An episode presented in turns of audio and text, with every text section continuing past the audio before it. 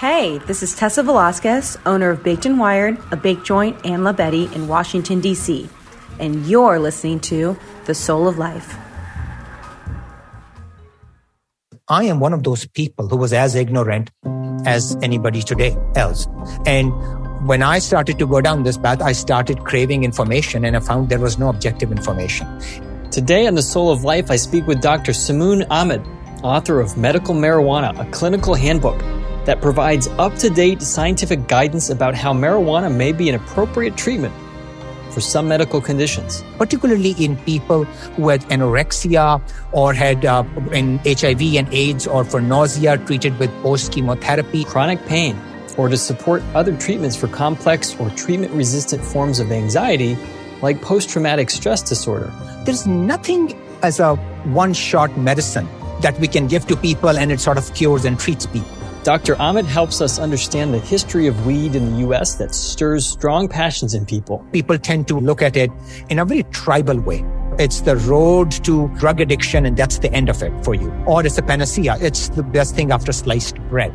The highly politicized black or white nature of conversations about marijuana have created a black hole when it comes to scientific research.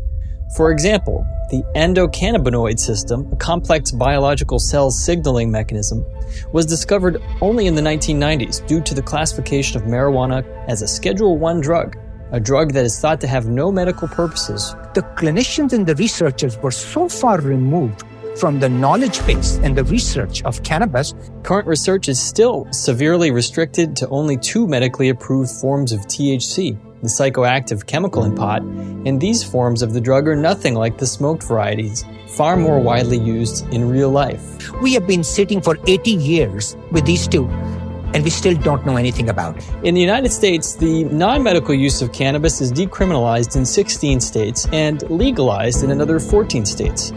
Enthusiasts say pot helps them deal with life better, manage their anxiety, and helps them with sleep. But are we really ready for large scale commercialization of marijuana? Dr. Ahmad says legalization should be scaled only to the extent that widespread education, harm reduction, and intoxication limits are clearly established. Cannabis use disorder is real. There's no question about it. You know, people go through withdrawals. Why is there a persistent belief in our culture that marijuana is harmless? On the physical level, irritability, agitation, lack of sleep, increased appetite, insomnia, uh, all of those things can happen to people and can last one or two weeks. We go over the facts about withdrawal and the rebound effects of weed on anxiety and depression. People need to learn and not think of it as that there is no withdrawal, so it's all in my head. And so I can I can just keep using it every day, no matter what. Dr. Ahmad thinks that doctors, because of managed care, have lost their identity as teachers. We especially focus today on our shared fears that parents and educators aren't fully informed about how damaging marijuana seems to be to the developing brain from birth to age 25. That's how long it takes for the brain to fully develop. Prior to age of 25, 25 is sort of the cutoff mark that we think of, uh, until which point, in my opinion, honestly, stay away from it don't use it. Is it true that your IQ drops from regular marijuana use? There is data that suggests, yes, there is IQ points that are, even if you stop, you don't lose, but you don't regain. And we talk about marijuana induced chronic psychosis, something that few regular users want to hear.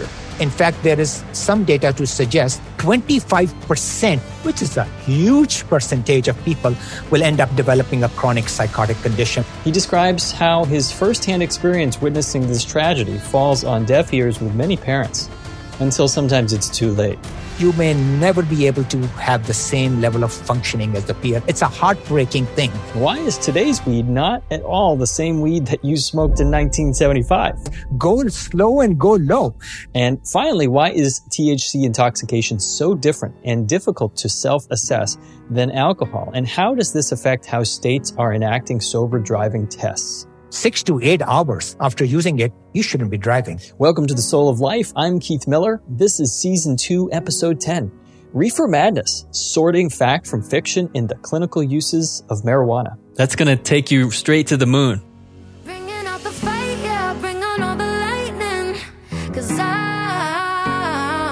looking for a hero,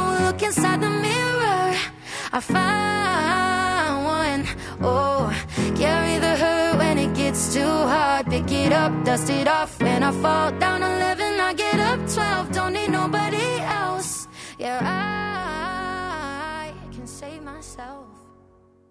I'm Keith Miller, and my podcast, The Soul of Life, is here to help you remember who you really are.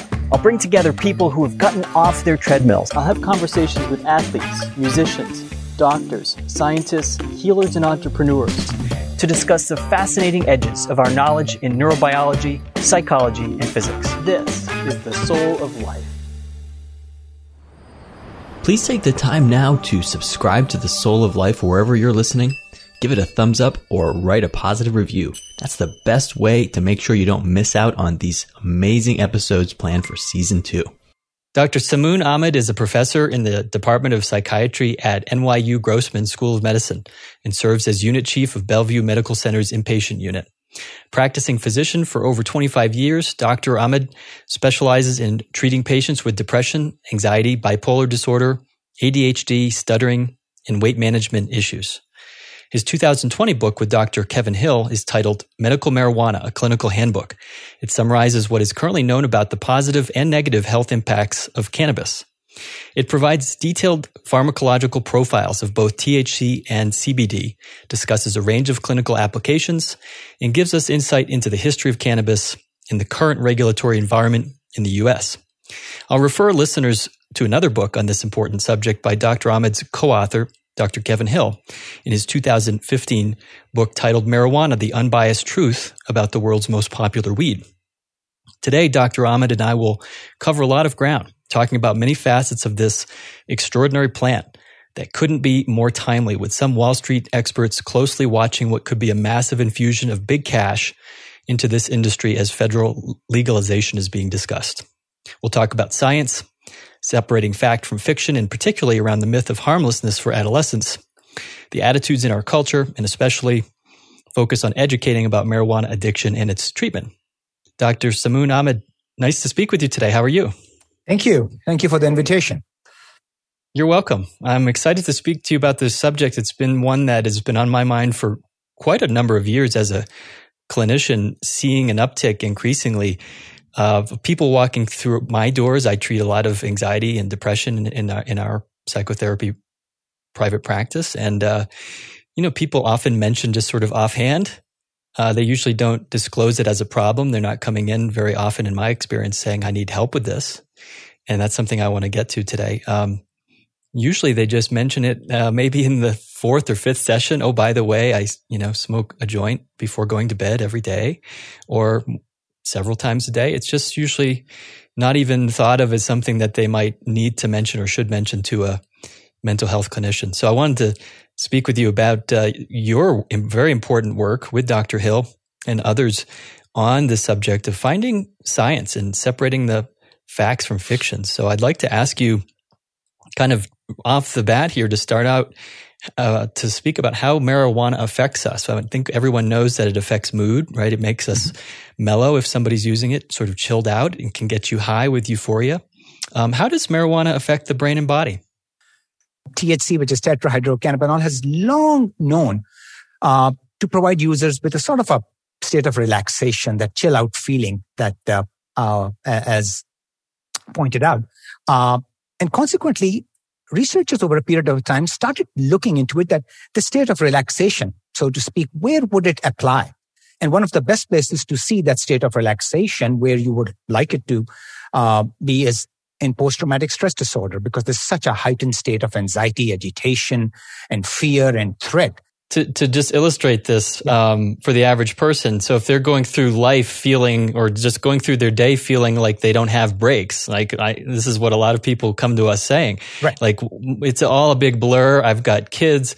I've got my, my spouse. I've got this boss that is, that is relentless. I've got news that's relentless 24 seven. Um, and I don't feel like I have any room for myself. Um, and maybe we, we determine they're suffering from depression, but what they're saying to us is they don't have the breaks. And you're saying THC, the active ingredient, uh, in cannabis, uh, in, in marijuana actually gives people this experience of activating their parasympathetic nervous system. Same thing that we do in meditation, by the way, but this is immediate. It goes, how, how quickly does this happen? Somebody smokes a joint. Within minutes, absolutely. But remember, I think it's very important to make a distinction that the conditions that we are really discussing, for example, post-traumatic stress disorder, as such, there's nothing as a one-shot medicine that we can give to people and it sort of cures and treats people. So when we, when we discuss treatments that are with, with cannabinoids, uh, in particular, we need to make it very clear that number one, we need to look at people's predisposition, what other factors apply, what other standard approved treatments they have had before, where they have failed? What are, if they cannot use those treatments, what are some of the uh, reasons for that? And then justify that we are using this particular because you need to weigh the, those risks and benefits in terms of this because PTSD in itself carries a high risk of substance use in people. And you need to take that into account when you are using this. Yeah. And that's something I want to get to too in a little bit down the road.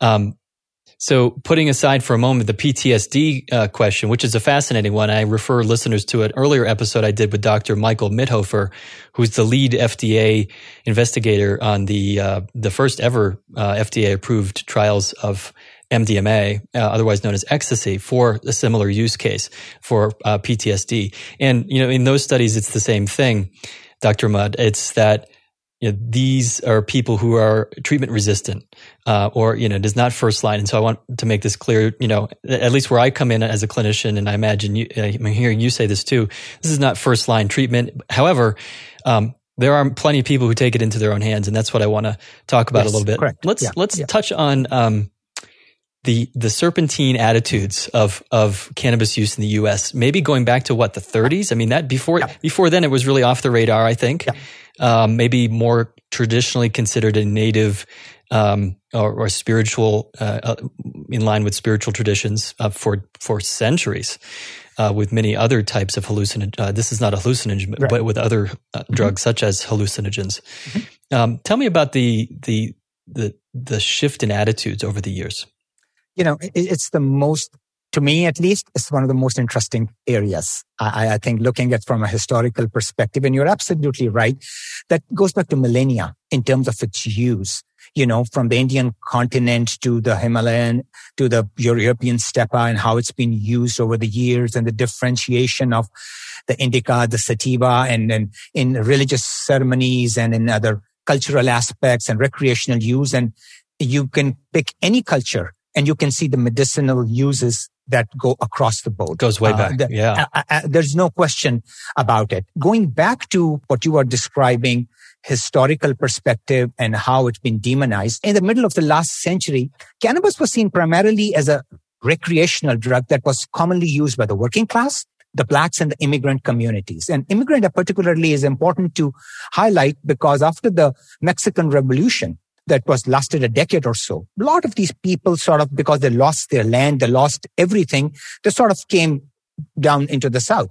Uh, and when they brought, they brought marijuana with them, which was a sort of a different plant in some ways than what was considered the cannabis in the rest of the world at that time, because this was dried flower and leaf versus when you are looking at the, uh, in, in, in the Indian continent, you're really looking at the fluorescence, which is the trichomes, which is the rich resin that is very different than the dried flower and leaves of marijuana, which is sort of a less intoxicant.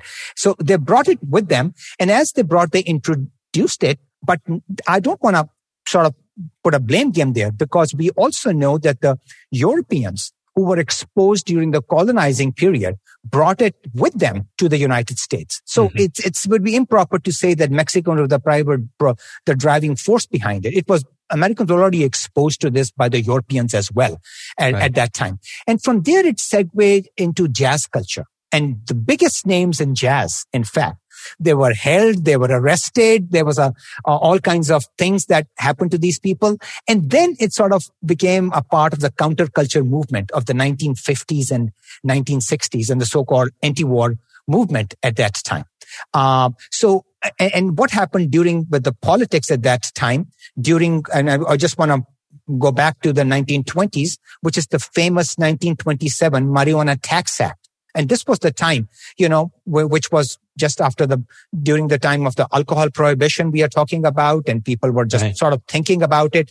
cannabis started to be associated in the same way where, you know, people started to think and a lot of anti-immigrant sentiment as if eh, they thought that the marijuana was a different plant than the cannabis plant, which was all that's how media portrayed it. And it, it, you know, absolutely. It was complete fiction. And there were a lot of authorities in very important places in the politics who played a role in this as well, uh, at, at that time. Um, right, spreading, and, sort of starting this propaganda campaign against and, and describing it as leading to psychosis. And then, of course, you have the the correct. role of this. Was it a Hollywood movie or play? But Reefer Madness, which one is, of the ma- main people were Harry Anslinger from the Federal Bureau of Narcotics. Initially, he wasn't that much against, but then he started. And what they did was they started throwing these all these kind of stories that they would make as to as if you're absolutely right in in that in those stories. And the muckrakers were actually exposing many of these things that they were doing, uh, that all of these tinctures so-called made, they had everything in them. And then they were blaming marijuana for lots of these things. And people were like killing people and sort of uh, all kinds of uh, uh, tragedies were happening because of cannabis users. If this people were just going out and hurting and killing people, all of this, and people became sort of like, okay, we need to do something about it. So the Marijuana Tax Act was established in 1927, and the only opponent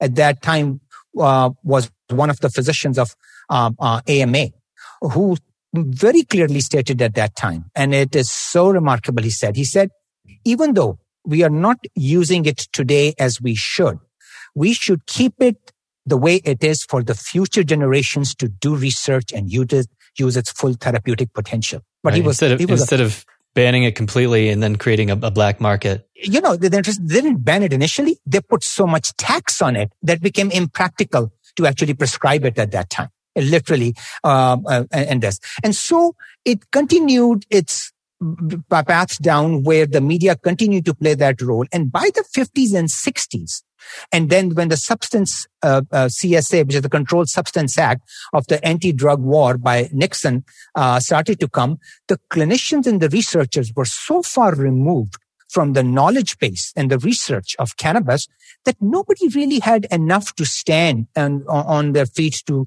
sort of question that what was happening at, at, at that time. So it sort of was just put a damp on, on the research at that, at that, at that time. And then what happened after that was that dronabinol, which is a synthetic analog of THC, uh, that was approved by the FDA in the 1980s, in fact. So there was this period and then people started to sort of see that there was some utility in particularly in people who had anorexia or had uh, in HIV and AIDS or for nausea treated with post chemotherapy. And they were, you know, and but the problem was people really didn't like the dronabinol because it didn't make them feel good. So people started petitioning the government for smokable cannabis. And this was instigated by one of the famous cases by Robert Randall, who had won the right to actually receive cannabis from the government while what is called as the compassionate investigation new drug uh, program at that time. And other people said, you know what? We, we want the same thing. And so at that was the point where the movement started to bifurcate in its views about cannabis. And people started to sort of understood that yes, it has a recreational use, but it has medicinal properties as well. And as more people started to use it with nausea or symptoms with uh, multiple sclerosis or PTSD or all of these things. The belief was there is no such thing as a responsible use or that is solely a recreational drug. It sort of faded that there is a gray area. We shouldn't look at the, this plant as a black and white plant or, or on that way because people thought that it's, in fact, the media had made it look like it was as bad as heroin use, for example. If, yeah, if, absolutely. If, if, you've used it, you're probably a criminal or you're probably one of these people who are looking for trouble or you're, it's going to lead to hard drugs. And we're going to talk about that a little bit. Marijuana is not harmless. It's not without its risks. Any drug is not without its risks. And I think, uh, I would imagine as a scientist, um, interested in all purposes of any drug, you just consider this another drug. However, um, I think you're, you're pointing to this, this facet of the, overreactions in the media and of course in regulatory action. And then of course, then a counter reaction. You talk about the subculture, the, the sixties, uh, Timothy Leary, uh, encouraging people to get high and tune out and, and drop out or something like that. Um, leading to this again more overcorrection. So this polarization leading to a kind of a uh, uh, an obfuscation, a a lack of clarity that there is a middle, and the middle is, as you point out, it's rather gray. There are there are it really depends on so many circumstances. So maybe today we can sort through some of these circumstances. First thing on that would be, can you speak to what are the uh, current current prescribed um, doses of T, of THC? What what are those br- drug brand names, and what are they used for? How how do they help people? Well, there there are you know the cannabis has sort of three, two of THC and one CBD. So the for the THC, it's dronabinol and it's nabilone, which is used for you know, dronabinol is used for uh, wasting diseases as well as for nausea associated with chemotherapy. Nabilone stimulates for, appetite. Yes, it does. Absolutely. For somebody it, who's it's ill. been shown. Yes, correct. Yeah. Absolutely. And, and for pain management? Pain management, uh, you know, um, as well. Uh, the nabilone is also used for the same reason uh, nausea with chemotherapy and the slightly different dosing strategies for this. But dronabinol usually start with 2.5 milligrams uh, twice a day for wasting diseases. For nausea, you would use about 2.5 milligrams one to three hours prior to the chemotherapy session. Right. And then you can you, go up to five milligrams uh, if necessary, and the maximum is 10 milligrams right. that you right. use. And it can be used three, four times.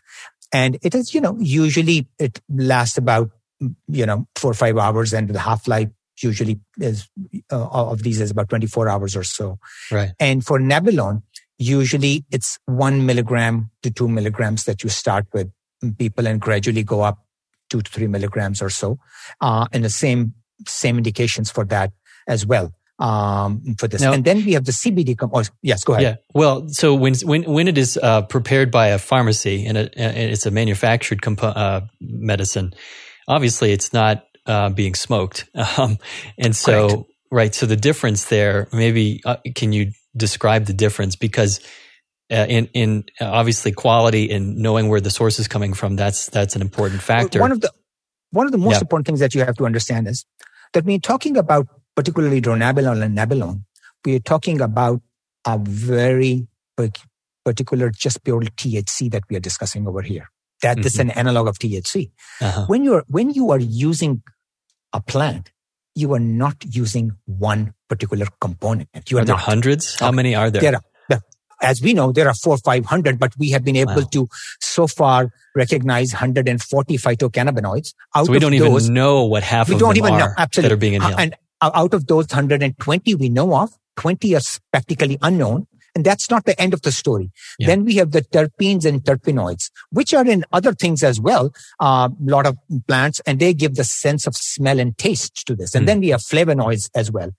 And think of it this way, that you are using in dronabinol or nabilone in particular, just a THC component. So it has very, very small. it's very pure and mm-hmm. it's that you know what it's going to do on that. It doesn't have any other impact on it. Now you are using something that does not one, but 140 different cannabinoids in it.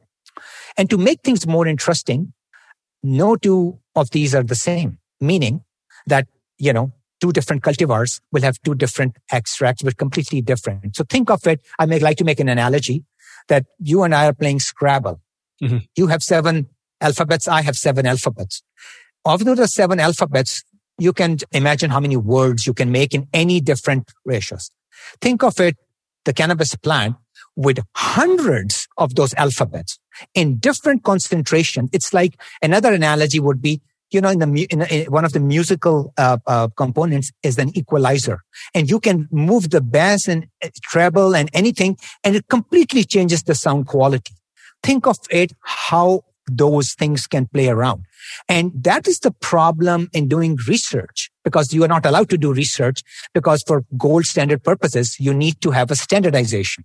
How do you do a standardization for regulatory purposes when this is it? So the impact, even if you're using it for nausea, for other things, you are having a n- numerous other effects in because of those concentration. And that leads to other discussion we can have of the entourage effect. Well, and, and that's an, an, interesting point because at least we can do research on what people are reporting in terms of their lifestyle, their, um, you know, adaptil- adaptability to adversity and that sort of thing. It's more subjective. But, but you know, that brings us back to the issue of science here, mm-hmm. because it's unfortunate. I think that uh, one of the reasons that we have not been able to progress, you know, uh, if you think about it, uh, both THC and CBD, when they were found out, 19, one in 1940 and the 1960s, they were cloned. We have been sitting for 80 years with these two and we still don't know anything right. about it. Largely because of the prohibition against research. Because of the prohibition, but also because the the way the at this point the research is done in this country, there's one place, University of Mississippi, which is allowed to grow and say, okay, you know, wow. you can do study. Nobody else is allowed to do other than pure extracts for that reason. But in the real world, if you go, you're not going to find real extracts. You are going to find in a dispensary a plant in that well, way. And it seems like we're, we're just behind time about needing to catch up on that. And that's one of the major problems and limitations that we are struggling with at this time. Right. Well, that makes a lot of sense. People have very strong feelings and beliefs about about the use or or or prohibition of these things and, and emotions get involved. So you know, as we're as we're speaking about this yep. today, I I I think I want to kind of carve out this area where we can talk about it and say that you know. Um, there's a lot to learn about it, and yet we do we do know certain things. And and even though uh, if we talk about the chemical nature of it and, and the particular s- science of it, there's a lot of questions to be answered. Um, clinically, we do know that marijuana is not harmless. Would you agree? And would you would you be able to speak about uh, whether it is in fact a contributor to a, a, person going on to harder drugs. I know Steve Martin, the comedian, uh, writes about this that he he he did marijuana uh, a couple times. He had such a bad trip from it. Was psychotic. Was um, paranoid. Panicked. Thought he was dying.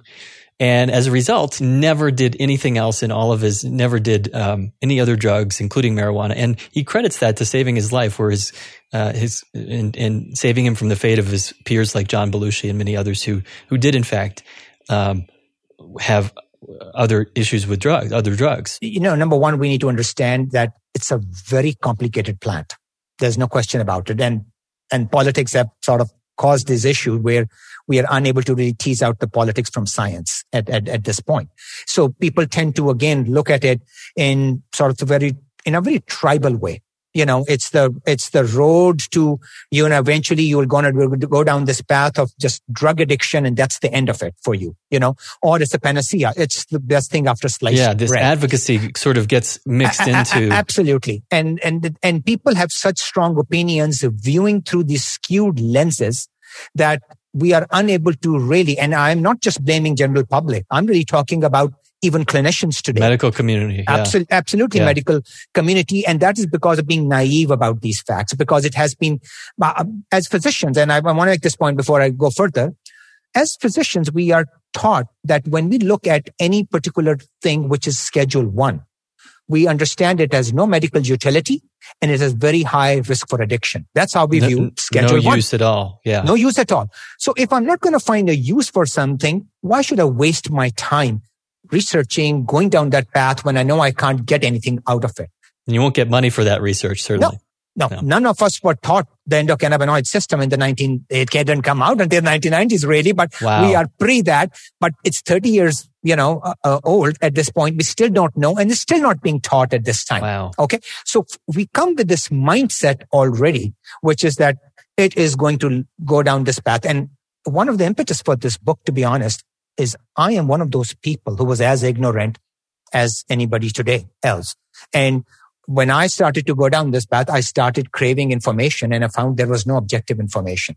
And that is why it led me to path of trying to obtain this information and then saying, you know what? Maybe I should educate other people as I have educated myself on, on, on this, which led me down to understanding the utility and the harms about it. And I think when we talk about harms and you were talking about, you know, MDMA and psilocybin, I think um, uh, uh, not just Americans, the world over, we need to stop thinking of drugs in terms of good and bad. Okay. I think because just about all drugs can be put to use beneficially yeah. in some way and they can be abused heavily at the same time. Right. And cannabis is no exception at right. this point. And cannabis use disorder is real. There's no question about it. You know, people go through withdrawals. There was for a long time this sort of uh, uh, idea that people in one camp, there's no psychological withdrawal. There's no physical withdrawal. Oh, yes, there is. See it every day in people who are struggling with it. And that's like, who are these people? And then can you, you describe yeah. it? What, what are those effects of withdrawal? Withdrawal yeah, yes. So withdrawal you know both psychological physical. One is the psychological basically is you know this sense of craving. You know you're just searching for it all the time no matter you are in some ways neglecting your duties and things and it's interfering with your uh, responsibilities and everything. On the physical level irritability agitation lack of sleep increased appetite insomnia uh, all of those things can happen to people and it can last one or two weeks post uh, uh, after that. And, and most people will probably not tolerate the withdrawal. Th- that's the problem because I think uh, here's a gray area and, and this needs to be understood. Many times people will say, well, I'm, I, you know, if, if I don't take it, I'm anxious and I, I, I'm, I'm, I, I just feel uncomfortable. What they're not recognizing is that it's not the anxiety that they're taking it for. It's the withdrawal. That's yes. the anxiety factor. Yeah. And they're just trying to treat their withdrawal. In, Similar in, to in, a nicotine addiction. Somebody says, I have to smoke. Otherwise I'm going to be jittery or correct, I'm going to be, you know, absolutely. Well, but, it's, be, it's the rebound effect happening. Right. And, and these withdrawals, there are certain medicines that get sort of play a role in that way. And in fact, CBD has been shown in some substance use, including in cocaine and opioids and even use in cannabis use disorder in some ways to allay. And one of the factors may be that we know some of its anti-anxiety effects. And we know that when you stop, even before there's any physical component, it may be the anxiety factor. So if you delay that anxiety factor, you may be able to mitigate the rest of it in, in, in some shape or form. And that's a very important point that people need to learn and not think of it as that there is no withdrawal. So it's all in my head. And so I can, I can just keep using it every day, no matter what. But, you know, every individual is different. Uh, how much they use, how frequently they use, how much the potency of how they use, all are going to play a role in the withdrawal. But withdrawals are not like a alcohol withdrawal. It's not like a withdrawal like a, uh, like an opiate, opiate withdrawal, which can be pretty dangerous when you stop. These withdrawals are sort of if you want to quantify it, less severe than those withdrawals. They're disruptive and annoying yes. as opposed to medically urgent. Correct. Absolutely. Yes. Yeah. Correct. Yeah. So how common do you think marijuana addiction is? would you be able to take a stab at that? Yeah, I mean, you know, I, I don't want people to use these numbers as, as, you know, coming, you know, as absolute, absolute. But if you look at a lot of data that's been there, you know, overall, anywhere from 9 to 10% or so versus people who have been using it for a long time, about 17, 18%. But there is one meta-analysis that was done um, mm, uh, recently and huge actually numbers. More than, I think, 20,000 patients were in that. And they saw that about patients in the outpatient, about 57% of those people were experiencing withdrawal versus people who were the inpatient, about more than 80% had withdrawal symptoms. So, you know, I, I mean, I see people, I work in an inner city population with severe, persistent, mentally ill people who have comorbid substance use with numerous things. But it becomes tricky because most of the times people are not using one drug. People are using myriad. Yeah, that's, that's so a many, whole other so story. many other. Right. And that clouds the picture in, in, in, in, in many ways. But I would say on an average about, you know, you can say 15, 16% or so, you know, would, would experience it's a significant number when you consider Correct. the amount of Ab- users. Um, absolutely. And and um, you know, generally speaking, so the the the intoxication, so to speak, and and the the effects. Um, and by the way, I think I want to say, at least from from my perspective, you can certainly share your perspective, but clinically, we would say it is it is considered a problem, whether or not you want to call it an addiction. But there are in the DSM five, there are there is language to to include some of this uh, discussion about Absolutely. I mean, you know, you, cannabis use disorder is practically addiction. But what, what does addiction yeah. really mean? Addiction is a general way of saying that you continue to use something despite negative consequences. Right. It's so, interrupting, interfering with your life. Absolutely. If you look at the criteria of cannabis use disorder, which are 11 from mild, moderate, severe. For mild, you need two, three symptoms. For moderate, four, five. And for severe, six, right. seven or more.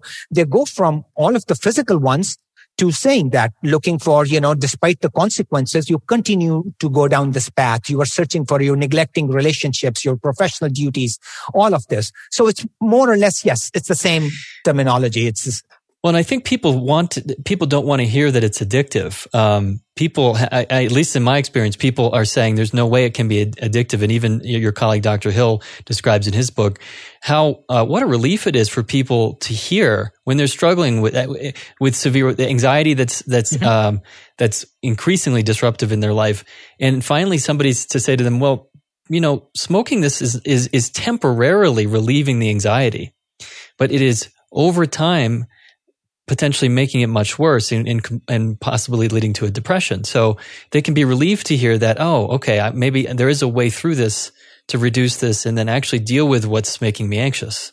You know, the road to what, you're describing is to me sort of the, is the goal. It's the end result. But you have to go down that path.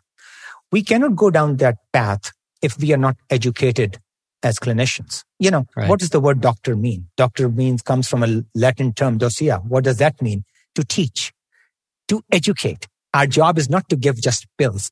Have, have doctors lost that title, do you think? I, I think uh, particularly we have, and a lot has to do with, you know, uh, overall how the medical establishment and the way we are driven and we are asked to conduct ourselves and perform duties in today's managed care and other things where we really don't have time for many clinicians. I, I don't put myself in there because I uh, treat people in a very different way where I have time to do that, but I take it as a very serious responsibility that if I'm not educated, I can't educate. And there was a study out of Vermont showing that only one in five patients could say that their clinician was adequately knowledgeable in terms of discussing with them the pros and cons of cannabis. You cannot, you know, uh, most of the clinicians don't realize when they're discussing the cannabis issue, train has left the station. You are not going to tell people today to say, don't use cannabis, but the patient needs to have that belief in you that you are not scolding them. Well, that it's safe to discuss this with you. Let's talk about particularly young people because I mm-hmm. feel my,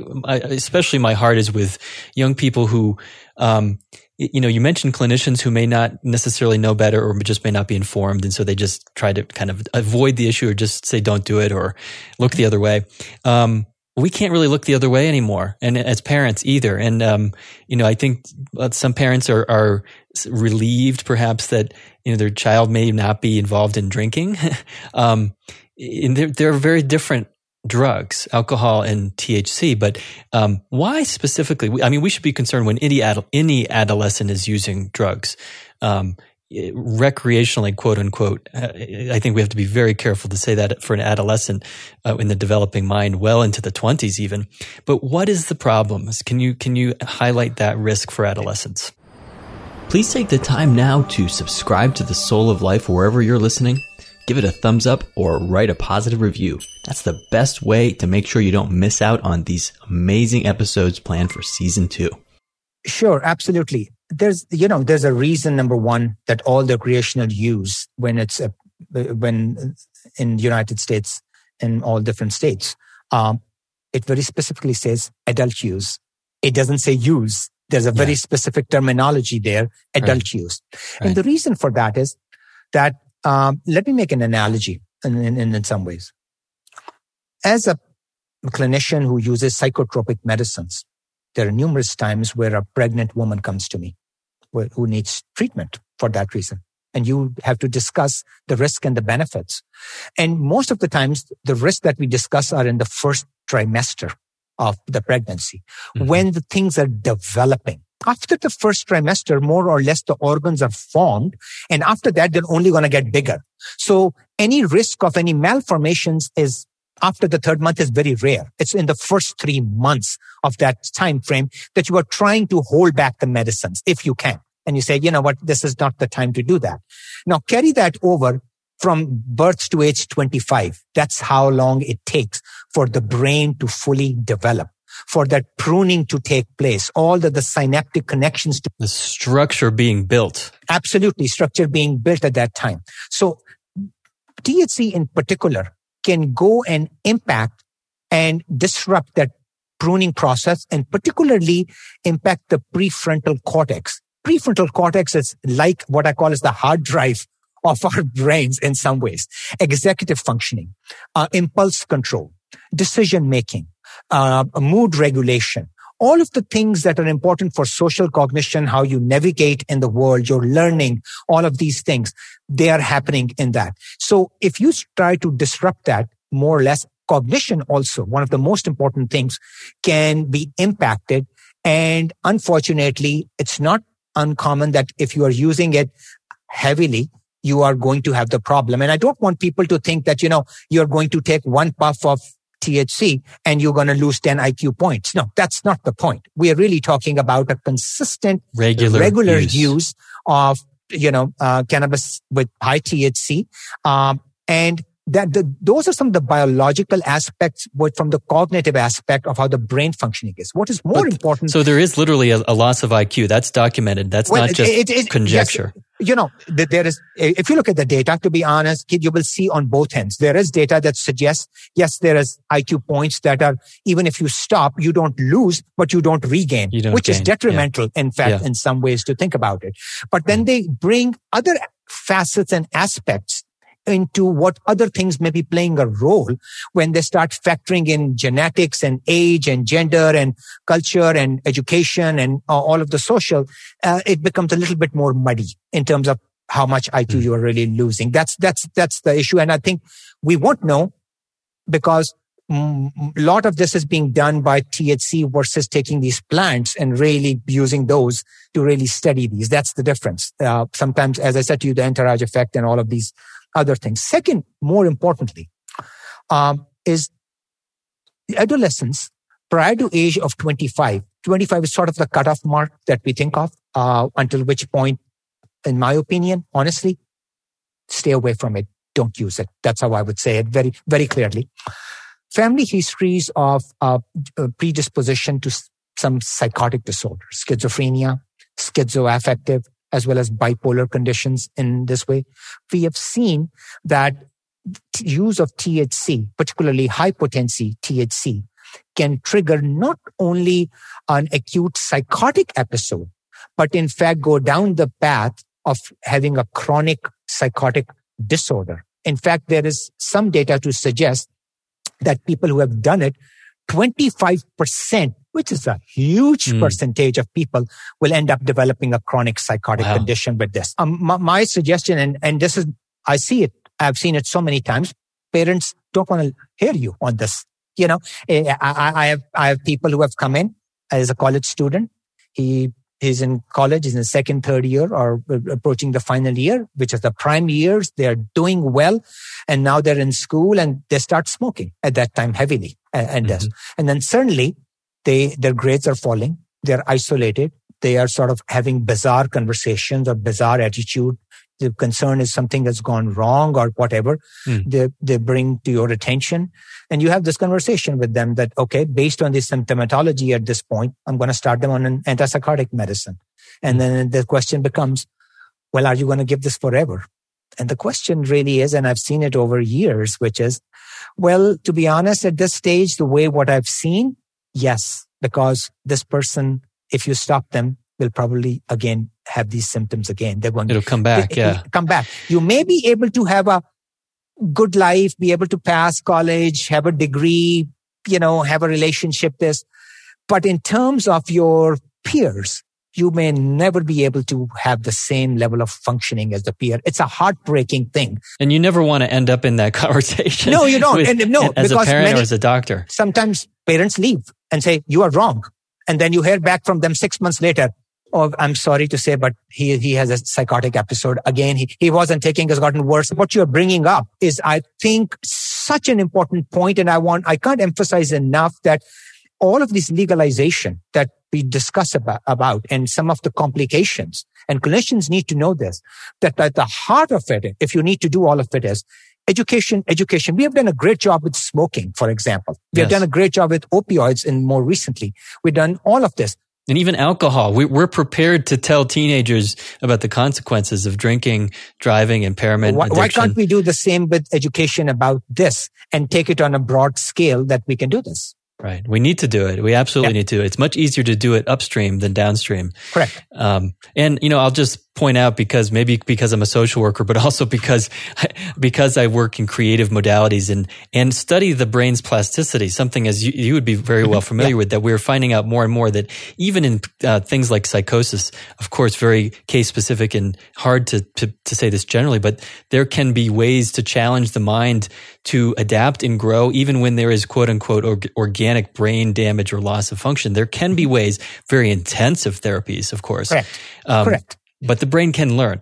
Um, it's much, much easier to just not do it. We're not saying mm-hmm. just say no. It's not that easy, but I think it's about saying yes to um, uh, understanding the whole picture. You know, one needs to understand an adolescent walks in who has irritable bowel syndrome, has a seizure disorder, is not getting well on the standardized treatment at that time. Well, you know what? Yeah, you maybe you can have a conversation about the use of cannabis in such a patient where everything else is failing and obviously they are not doing well. And you have to look at the risk and mitigate those and think about the family history, look out, watch for other drug use and other things. And yes, so it's never black and white. You know, there is always that fine line of balancing, but you really need to know the harm reduction and have a proper uh, conversation with the person and know what their options are.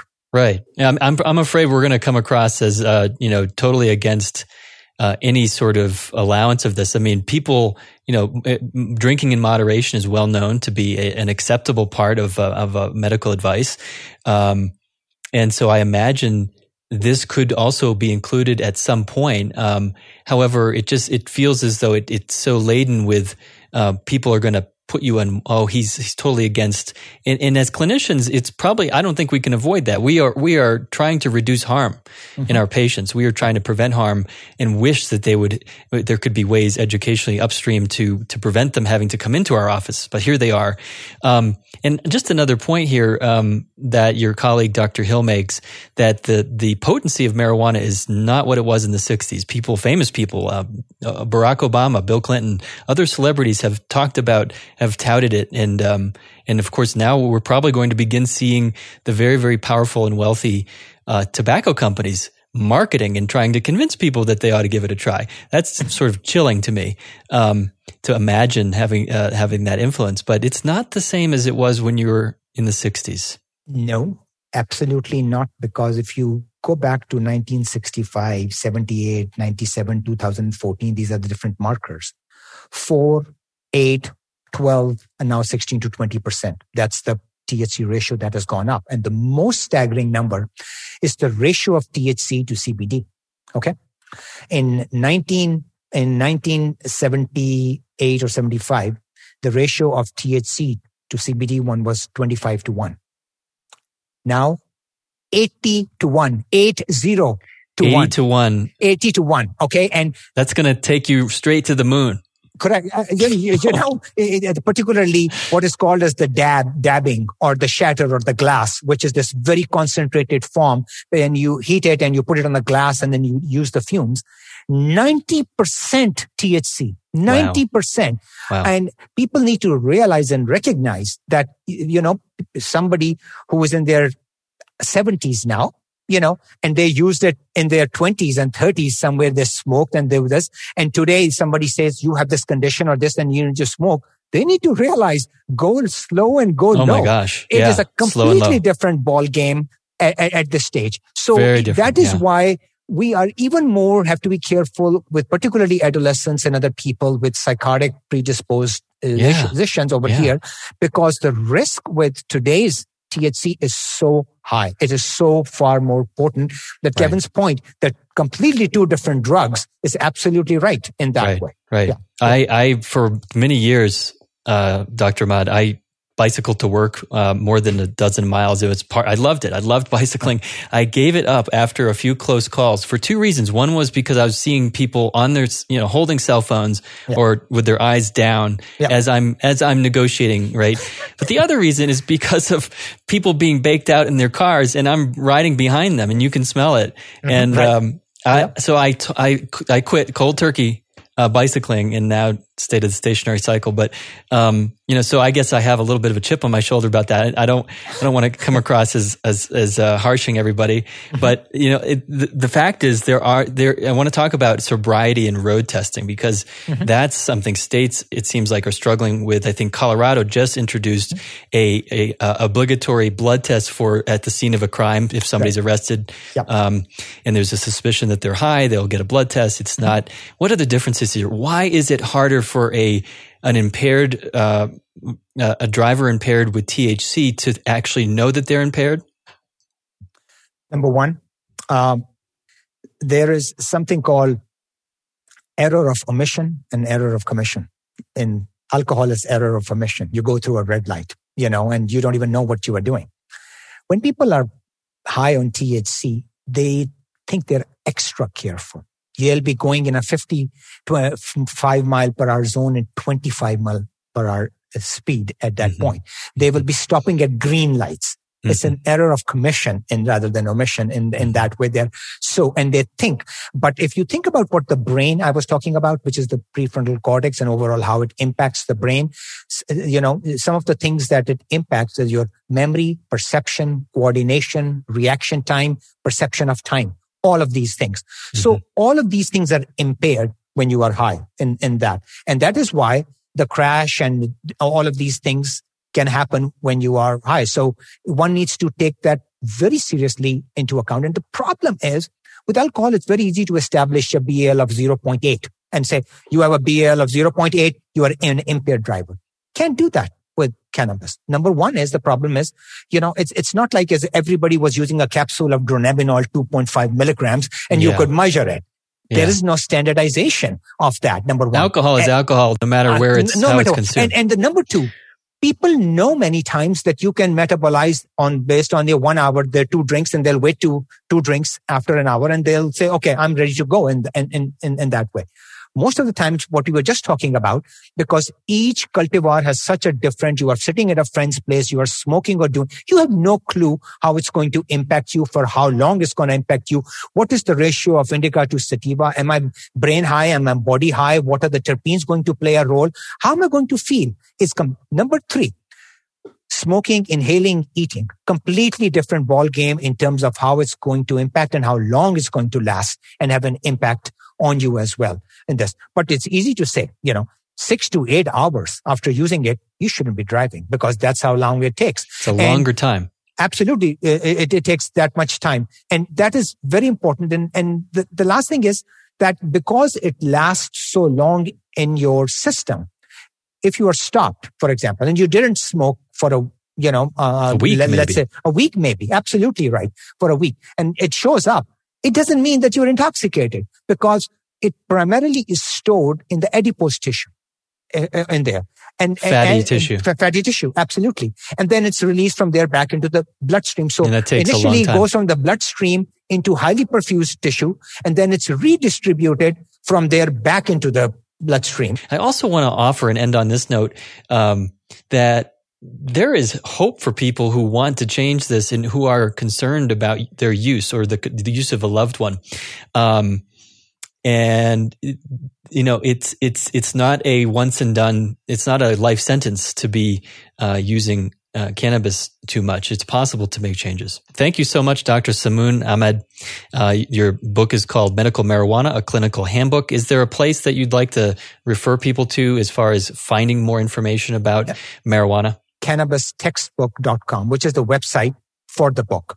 And in fact, people need to realize that this website is updated every few weeks so that we are not waiting for the next edition of the book, but as state rules, regulations, renew research comes on, we immediately put it on the website, cannabistextbook.com. So people are apprised of the latest research. Clinicians know the latest rules, regulations, all the information, and they can get the book there as well.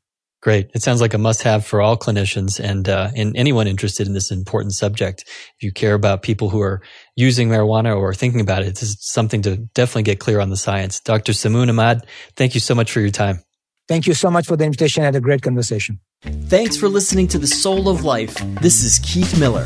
Oh, and don't forget, please leave a thumbs up or a like for this episode wherever you're listening so that others like you may find the soul of life. I mean, really, it's not every day you get to share the soul of life with someone. Okay, so you can post a comment or question on souloflifeshow.com. I'd love to hear from you. And please subscribe now to get the next episode. I look forward to sharing more of my soul of life with you. I like it and it's not harsh to my eardrum. All right, I will go.